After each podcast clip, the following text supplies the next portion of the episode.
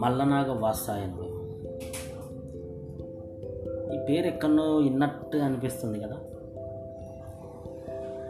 వాత్సాయనుడు అని అంటే సరిగ్గా అర్థమవుతుంది మనకు. ఎందుకంటే వాత్సాయన కామసూత్రాలు అనే పేరు తెలియని వాళ్ళు ఉండడం చాలా తక్కువ.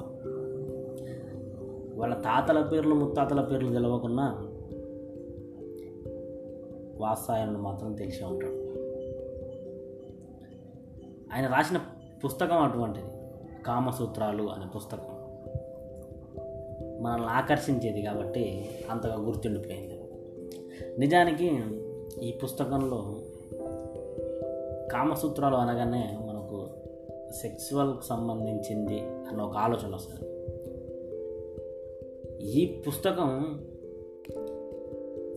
ముప్పై ఆరు విభాగాలు ఏడు ఉపభాగాలుగా ఉండి పన్నెండు వందల యాభై పద్యాలు ఉంటే అంటే ఇంత పెద్ద పుస్తకంలో కేవలం ట్వంటీ పర్సెంట్ మాత్రమే సెక్సువల్ సంబంధించింది సెక్సువల్ పొజిషన్స్కి సంబంధించింది ఉంటుంది.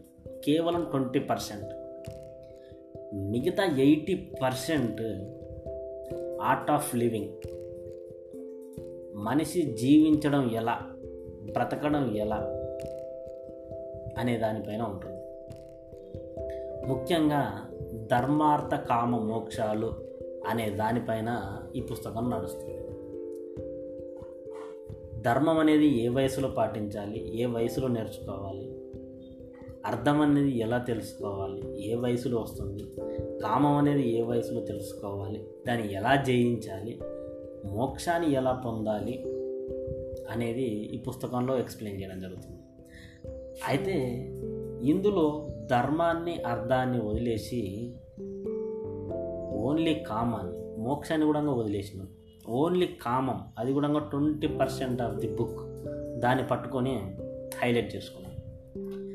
అయితే ఇందులో మనకు జరిగే మిస్టేక్ ఏంటంటే ఇప్పుడు మనకు అవైలబిలిటీలో ఉన్న బుక్స్లో కేవలం ఆ ట్వంటీ పర్సెంట్ మాత్రమే ప్రచురించి మన ముందుకు వస్తున్నాయి కాబట్టి ఓకే వాస్తాయన కామసూత్రాలు అనే పుస్తకం కేవలం ఇంతే ఉంటుంది అన్న భ్రమలో ఉండిపోయాం. అయితే వాత్సాయనుడు కామసూత్రాలు రాయడానికి ఇన్స్పిరేషన్ ఏంది? ఆయన ఎట్ట రాసిండు? ఎందుకు రాయాలనిపించింది? ఈయన ఫస్టా అన్న డౌట్లు వస్తే నిజానికి వాత్సాయనుడు మొదటివాడు కాదు అలా అని చివరివాడు కాదు. ఆయన కంటే ముందు కామసూత్రాల గురించి రాసిన వాళ్ళు చాలామంది ఉన్నారు.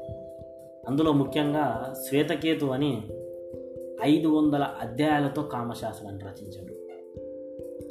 తర్వాత బభ్రవ్యుడు ఏడు అధికరణాలు నూట యాభై అధ్యాయాలతో చాలా పెద్ద పుస్తకం రాశాడు. ఈయన మొట్టమొదటిసారిగా ఒక అధ్యాయాన్ని వేశ్యల గురించి రాసేసాడు వైశికాధరణం అని. ఆ తర్వాత దత్తకాచార్యుడు కూడా కామశాస్త్రానికి సంబంధించిన పుస్తకాలు రాశాడు. ఆ తర్వాత చాలామంది రాశారు. ఈయన ఎప్పుడు? క్రీస్తు పూర్వం నాలుగు వందల సంవత్సరాల నుండి రెండు వందల సంవత్సరాల మధ్య బతికిండని కొంతమంది లేదు క్రీస్తు శకం రెండో శతాబ్దం నుండి మూడో శతాబ్దం మధ్య బతికిండని కొంతమంది అంటే గుప్తుల కాలంలో బతికిండని కొన్ని వాదనలు నడుస్తున్నాయి. ఏ కాలంలో నడిచినప్పటికీ అంటే ఏ కాలంలో బ్రతికినప్పటికీ అంటే మనకంటే రెండు వేల సంవత్సరాల ముందు రెండు వేల ఐదు వందల సంవత్సరాల ముందు ఈ గ్రంథాన్ని రాసిండు. ఈ గ్రంథం మనకు ఇంగ్లీష్లోకి అనువదించేసరికి ప్రాముఖ్యత సంతరించుకుంది. దీన్ని పద్దెనిమిది వందల ఎనభై మూడవ సంవత్సరంలో రిచర్డ్ ఫ్రాన్సిస్ బర్టన్ అనే ఒక ఆయన దీన్ని ఆంగ్లంలోకి కన్వర్ట్ చేసాడు అప్పుడు ప్రపంచానికి మొత్తానికి కామసూత్రాలు నేర్పింది వాసాయనుడు అన్న ముద్ర పడిపోయింది. ఇన్ని కామశాస్త్రాలు రచించిండు. కామశాస్త్రం ఇంత పెద్ద పుస్తకాన్ని రచించింది కదా వాత్సాయనుడు ఎంత ఎక్స్పీరియన్స్ ఉండి అని మనం అనుకుంటాం. కానీ నాకు తెలిసిన నిజం ఏంటంటే ఈజ్ అ వర్జిన్ ఆయనకు పెళ్ళి కాలేదు. ఎటువంటి ఎఫ్ఐఆర్స్ కూడా లేవు. అదేంది? ఎటువంటి ఎఫ్ఐఆర్స్ లేవంటున్నావు పెళ్ళి కాలేదంటున్నావు ఇన్ని భంగిమల గురించి ఇంత ధర్మాన్ని గురించి అర్థం గురించి కామం గురించి మోక్షం గురించి ఎట్లా ఎట్లా ఎక్స్ప్లెయిన్ చేసిండు లైఫ్ ఆఫ్ ఆర్ట్ గురించి ఎట్లా ఎక్స్ప్లెయిన్ చేసిండు అని అంటే ఆయనను అడిగితే ఏం చెప్తారంటే అంటే ఆయన పుస్తకంలోనే కామశాస్త్రం అనేది నేను సొంతంగా రాసింది కాదు ఆల్రెడీ రాసి ఉన్నదాన్నే నేను రీరైట్ చేశాను. ఆయన అంతకుముందు రాసిన వారి పేర్లు కూడా చెప్పిండు. ఇదే కామశాస్త్రం గురించి మనకు వేదాల్లో కూడా ఉంది. జస్ట్ నేను ఆ వేదాలు అంతకుముందు రాసిన వాళ్ళ నుంచి చదివి ఇన్స్పైర్ అయ్యి రాసిందే తప్ప నాకు ఎటువంటి సెక్సువల్ ఎక్స్పీరియన్స్ లేదు అని స్పష్టంగా చెప్పాడు.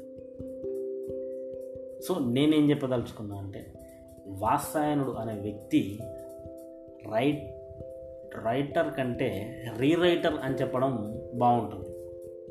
ఎందుకు అని అంటే ఆయన ఆల్రెడీ ఉన్నదాన్ని ఆయనకు తెలిసిన విధంగా ఆయనకు అనిపించిన విధంగా అద్భుతంగా రాసిండు